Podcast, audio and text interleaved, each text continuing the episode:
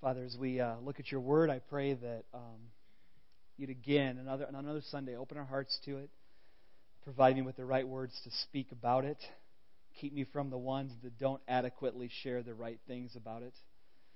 And as we look at a topic that I know has a lot of potential to make people feel condemned, I pray that you wouldn't do that because we know there's now no condemnation for those that are in Christ Jesus. But for those of us that need to experience the Spirit's conviction, um, would you do that?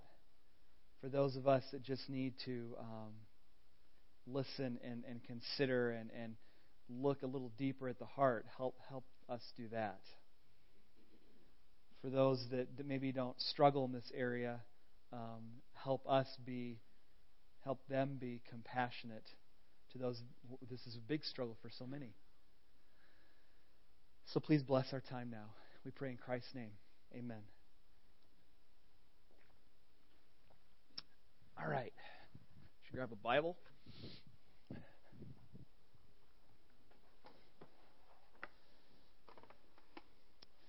So you wake up 10 minutes later than what you expected, and the anxiety already starts to creep in. What if I'm late? What's the weather like? You look in the mirror and you start looking at your face, and is there a few more wrinkles than before, than yesterday? What happened there? You run downstairs because you're in a hurry. You let the kids eat whatever they want to.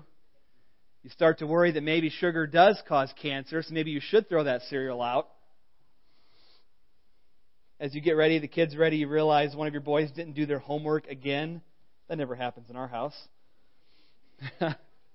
you think, is he ever going to get his head screwed on straight? And then as you drop your kids off, you worry about maybe them falling in with the wrong crowd or falling off the monkey bars. Once you get home later in the evening, you pull up Facebook to unwind. You ladies read about how awesome everybody else's kids are and the amazing cupcakes your friends make. And you worry you might be a failure as a mom. Later in the evening, you men get home and you feel the pain in your knee again. You worry about having to get knee replacement surgery, whether your insurance will cover that, how you'll pay for it. You talk to your spouse and she says, Let's look that up on online, and you realize maybe you don't have knee pain, maybe you have a rare case of whooping cough that spread to your appendages. That's what WebMD said. All the symptoms fit. Hours later, the kids are in bed. You turn on the television to forget about the day, and you flip the channels and you see the news. You see racial division in the country, and you worry about how you're going to talk to your friend about that at work who sees things differently than you. You worry about the economy. You worry about your brother who's a police officer and whether he's safe or not in the big city he works in. So you turn off the TV and start talking to your spouse about work and the people getting laid off. And as you fall asleep, you feel this tremendous sense of anxiety, and you just don't know why.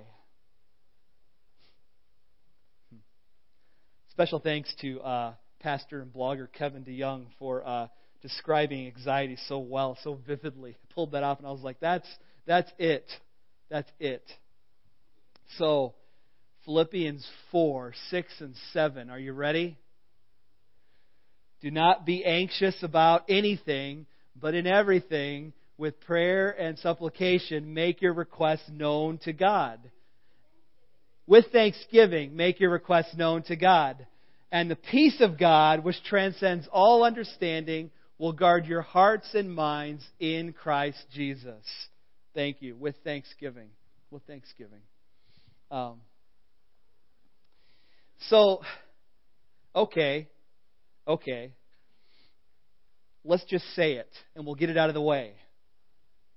Worry, we're commanded not to do it. So if we do it, we've sinned. Worry is a sin. Let that sink in. There is now no condemnation for those that are in Christ Jesus. I'm not here to condemn you for that. But I'm here to point it out that we're commanded not to worry. Jesus said it too. not to worry about your life, what you'll eat, eat or for your body, what you'll wear. So let's just say this it's probably a sin that we all commit, and most of us probably commit it every single day. Is that fair? That you're worried about your kids, you're worried about your work. Kids, maybe you go to school and you're worried about the bully, you're worried about the test you got to take. You worry? If you're if you're like 19 or 18 and you're worried about what college you're going to get into and why your friends are all getting into great schools and you're not, and how you're going to afford that, so you worry. If you're getting out of college, maybe you wondered why you didn't meet your spouse in college like everybody else did, and you worry. And worry, I mean, let's face this worry is kind of like not taking into account that God is good and loving and He's got this plan for you. And because you're not considering that, you worry. Isn't that what worry is? I'm not thinking about God's good plan. I'm not trusting Him to work things out. And so I worry. Now, I also know that there's also a psychological issue with, with anxiety attacks, panic attacks.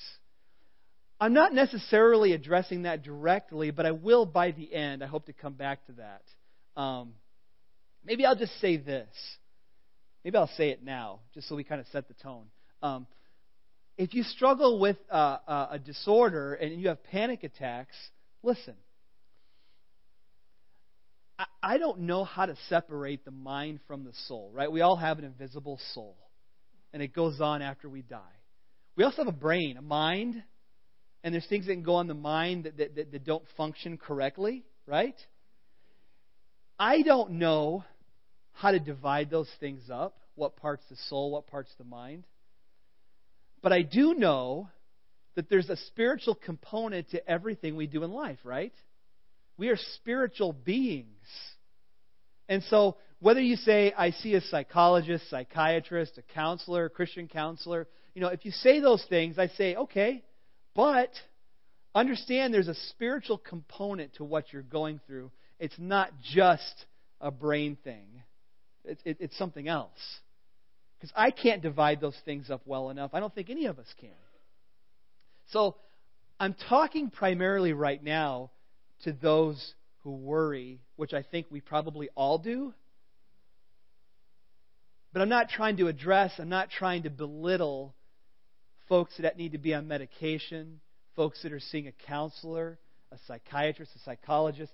I'm not belittling them by saying I'm not addressing you. I am addressing you in the sense that all of us have a spiritual condition where we worry. And if you think, well, medication takes care of it for me, I need nothing else. My counselor helps me, I need nothing else. And I say, wait a minute, you need to hear this too. This is for you too, because there's a spiritual component to your life. I hope that makes sense. I'm trying to, I'm trying to admit what I don't know, but say what I do know. And I do know this is for you as well. Okay? All right. Uh, John 14, 27 is Jesus' promise to give us peace. He says, Peace I leave with you, my peace I give to you. I do not give to you as the world gives. Do not let your hearts be troubled. Do not be afraid. Jesus promised to give you peace. Can you trust him for that? Yes.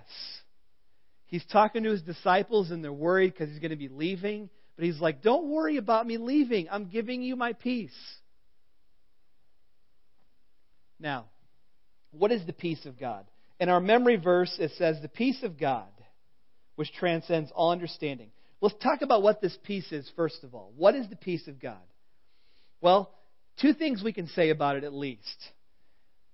It's not peace with God, okay? Peace with God is like your salvation.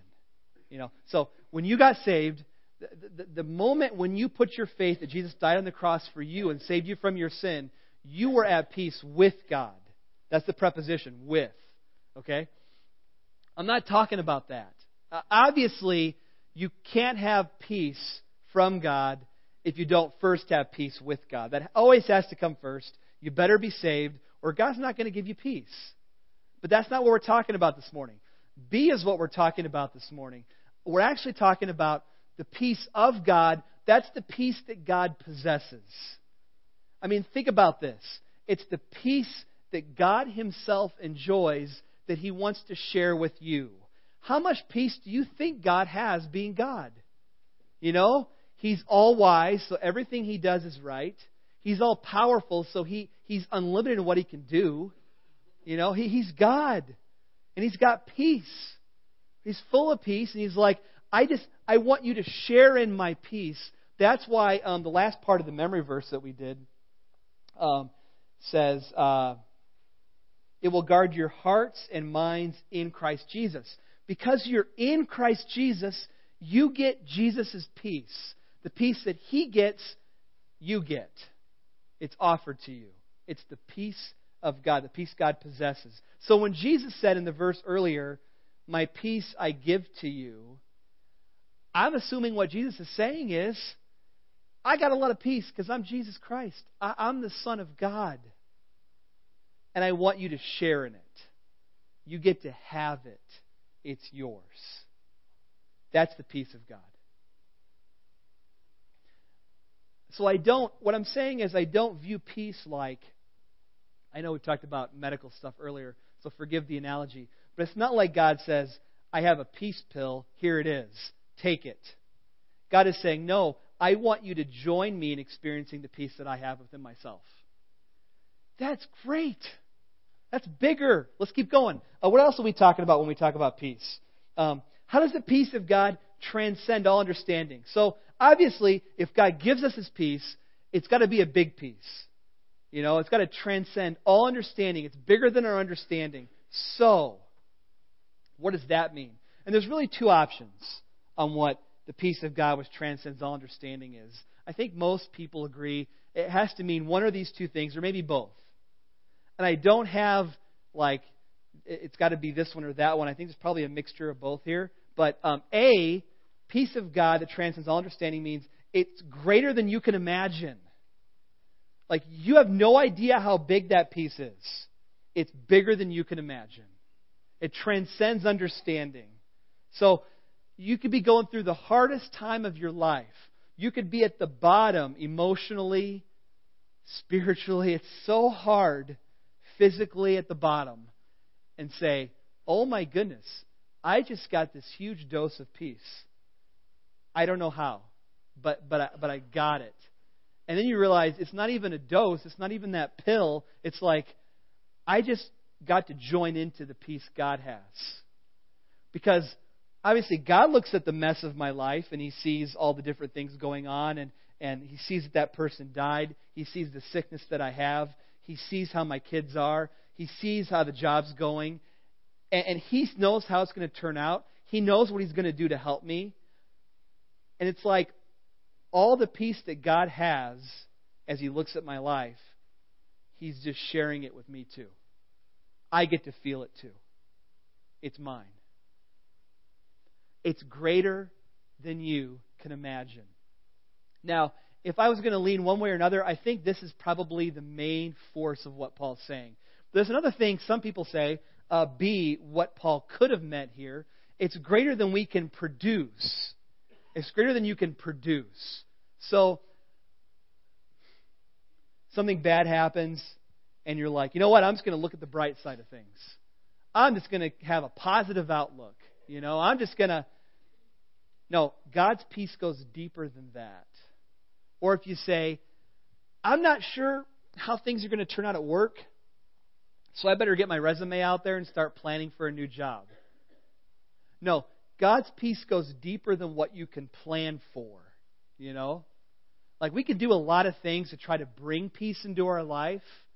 I'm going to save for my retirement so that I can have peace when I retire and, live at a certain standard of living. I'm not saying don't plan. I'm not saying those things are wrong. I'm just saying God's peace goes deeper than what you can do to plan for it, to try to work it out in your own life. God's peace goes deeper than that. Because it's not based on that. If you retire wealthy or you retire with nothing, God's peace goes deeper than either of those things. So it's greater than you can produce. That's good peace. That transcends understanding. What does God's peace do for us?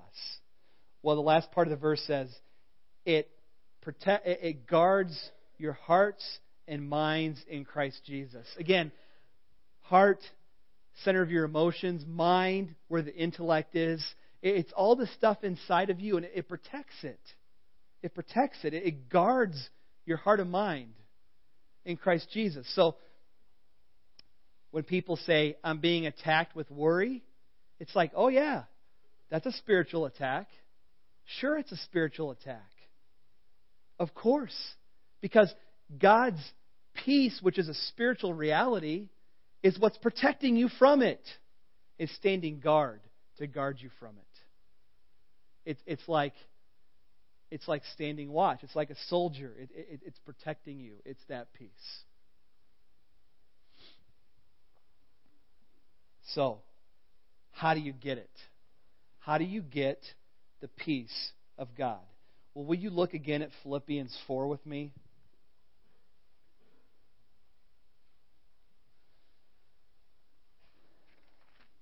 And uh, we'll look at our verses and we'll look at the verses to follow. Can we, uh, let's actually start in verse 5b as we read this, because I think this is important. Uh, 5b, it says, uh, Philippians 4 5, the Lord is near. The Lord is near. And I think that means He's close to you, He's with you.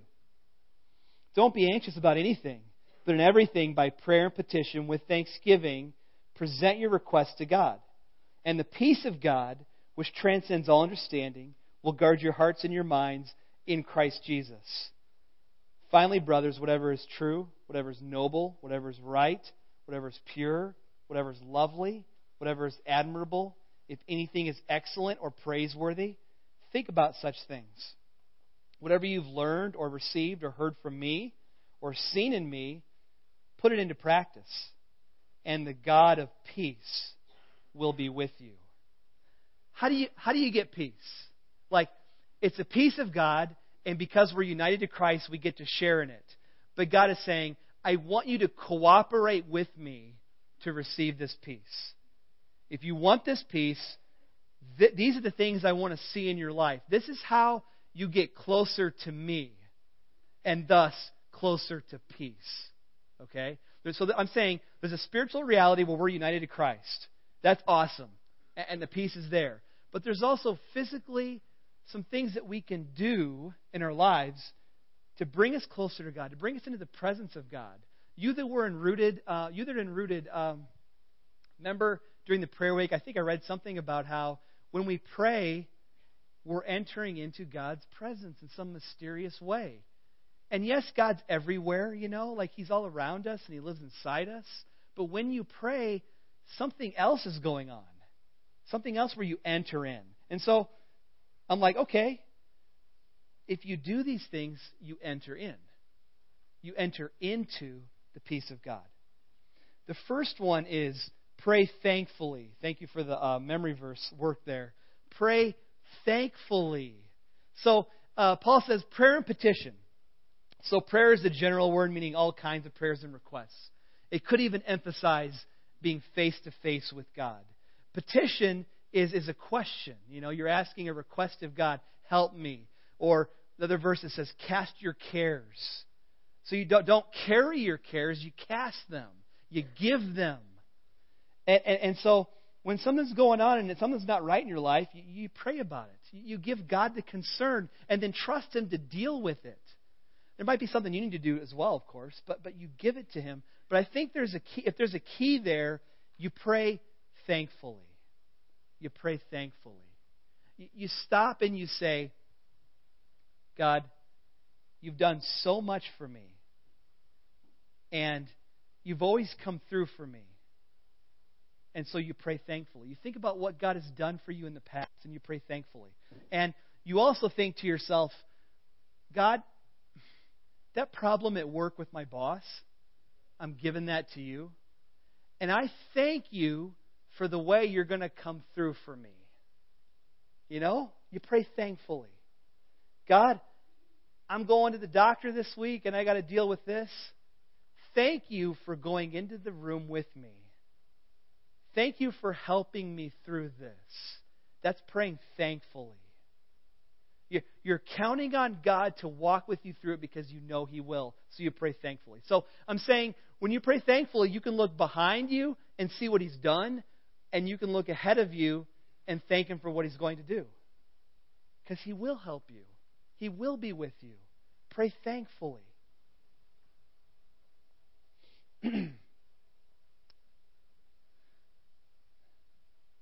um, maybe the last thing I'll say about Thanksgiving is, you know, obviously, we're, we're probably most thankful when things are going really well.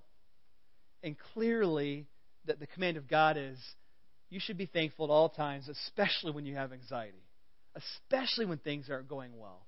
Be thankful. Tell your mind, I got to do this, I got to give thanks. Secondly, um, what can you do? Well, Paul gives like uh, some things you should be thinking about. A lot of you have read this verse and probably thought about this verse. Um, verse 8 Finally, brothers, whatever is true, whatever is noble, right, pure, lovely, admirable, excellent, praiseworthy, think about those things. Think about those things. It's like, it's like a menu of things you should think about. And of course, maybe the obvious thing is we never need to be told to think about the bad things, right? I mean, I'll be watching the news and my kids will be in the room, and I'm like, I don't want them to hear that. I, I don't want to. I don't want them to see what that person did to that other person.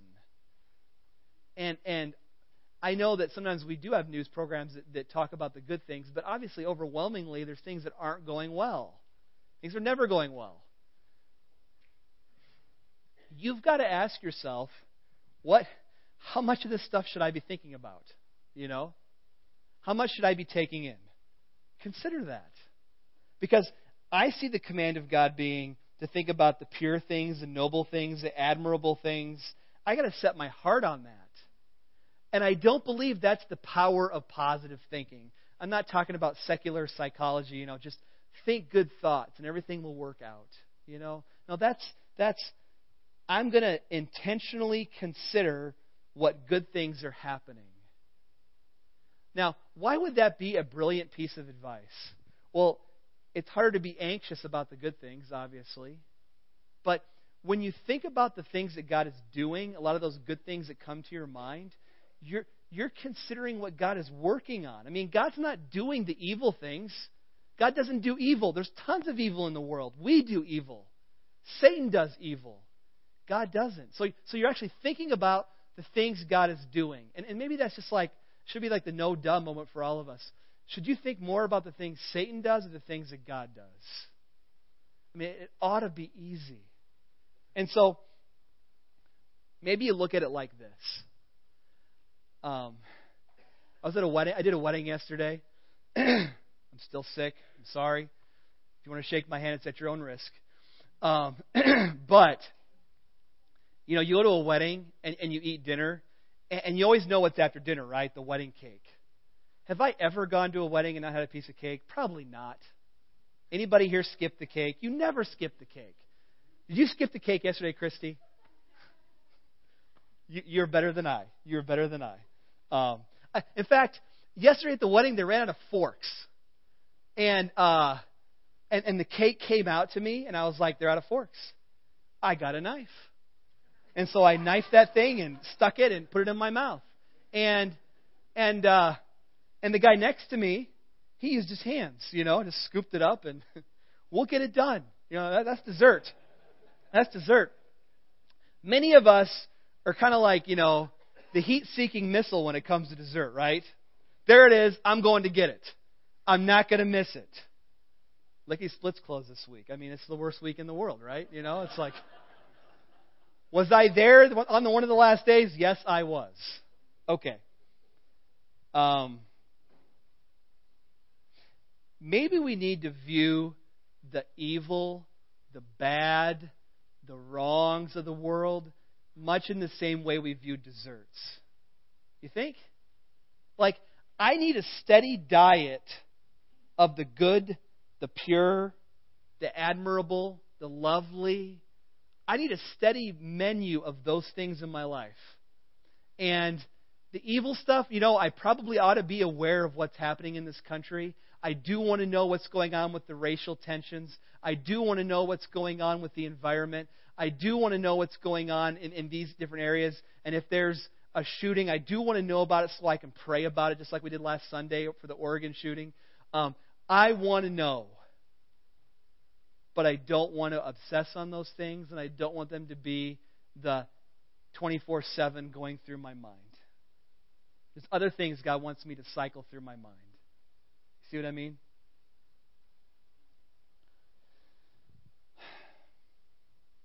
All right, think about those things. And finally, let's say this. Um, finally, you practice obedience. You practice obedience. So um, Paul says at the end here, whatever this is verse nine. Whatever you've learned or received or heard from me or seen in me, put into practice, and the God of peace will be with you. The God of peace will be with you if you practice what you know to be true. Some days, all you can do is get up and say, I'm going to obey. I'm going to do what the Bible says. And then you find your peace. You know? Are, are you doing what you know to be true? Are you doing what you know the Bible says? Are, are there sins in your life you haven't confessed, that you haven't repented of, that you get into sat, the cycle, this pattern? Those things got to go because they're robbing you of peace. Listen, um, this week, if you're enrooted, this is the spiritual strongholds week. And I want to prepare you for it. By the way, I, I didn't run the numbers last week, but this week we ran the numbers.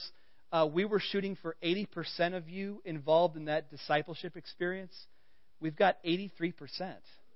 So that's like cool stuff.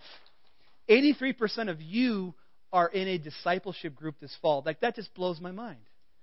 This week, it's like, hold your breath. We're, we're going under here, you know. We're looking at strongholds, places where Satan gets a grip in your life, and you're going to confess those things, and then you're going to receive prayer. You're going to renounce those things. And when you walk in obedience, you get to experience the peace of God. Uh, that's an awesome connection to what's going on here at the church. So I'm asking you take that time seriously with your groups this week. We will split between the men and the women, men in one group, women in the other. But go there. Be transparent. Share what the stronghold is. Get prayer. We have authority to break these things. And then practice what you know to be true. Obey. And then receive the peace of God. Um,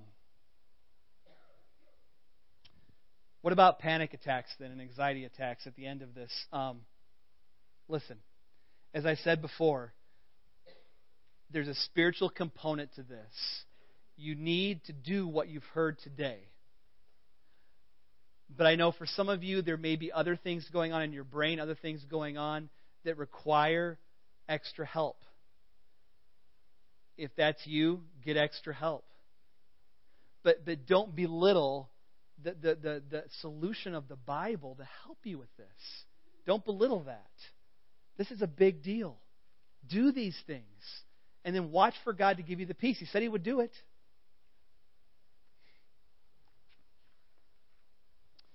And finally, let me say this. Um, one of the most famous verses in all the Bible, verse 11. Um, so keep in mind, Paul's been talking about anxiety, and he says, um, let's do verse 10. I rejoice greatly in the Lord that at last you've renewed your concern for me. Indeed, you've been concerned, but you had no opportunity to show it. I'm not saying this because I'm in need, for I've learned to be content. I see peace there. I've learned to be content, whatever the circumstances. I know what it is to be in need. I know what it is to have plenty. I've learned the secret of being content in any and every situation, whether well fed or hungry, whether living in plenty or in want. So, so I, I imagine that Paul is saying, I don't know where my next meal's coming from. That causes a little bit of anxiety if you don't know how you're going to eat. What's your secret, Paul? How do you get through that? And he says, I can do everything through him who gives me strength. You can get through anything in this life through him who gives you strength. And conversely, you won't get through things well without him who gives you strength. I hope that I didn't share just simple, easy answers to anxiety and panic, but I just want to say it's not God's will for you to live in that. It is sinful. Yes, it could be severe enough that you need outside help, Christian counseling, other things. I mean, that, that might be so. But for most of us who live in this every day, we need to walk the path of peace as it's laid out by Paul. Do these things. Count on Christ to come through. Let me pray for you, and then we're going to go into our time of communion. Lord Jesus, uh, you are the Prince.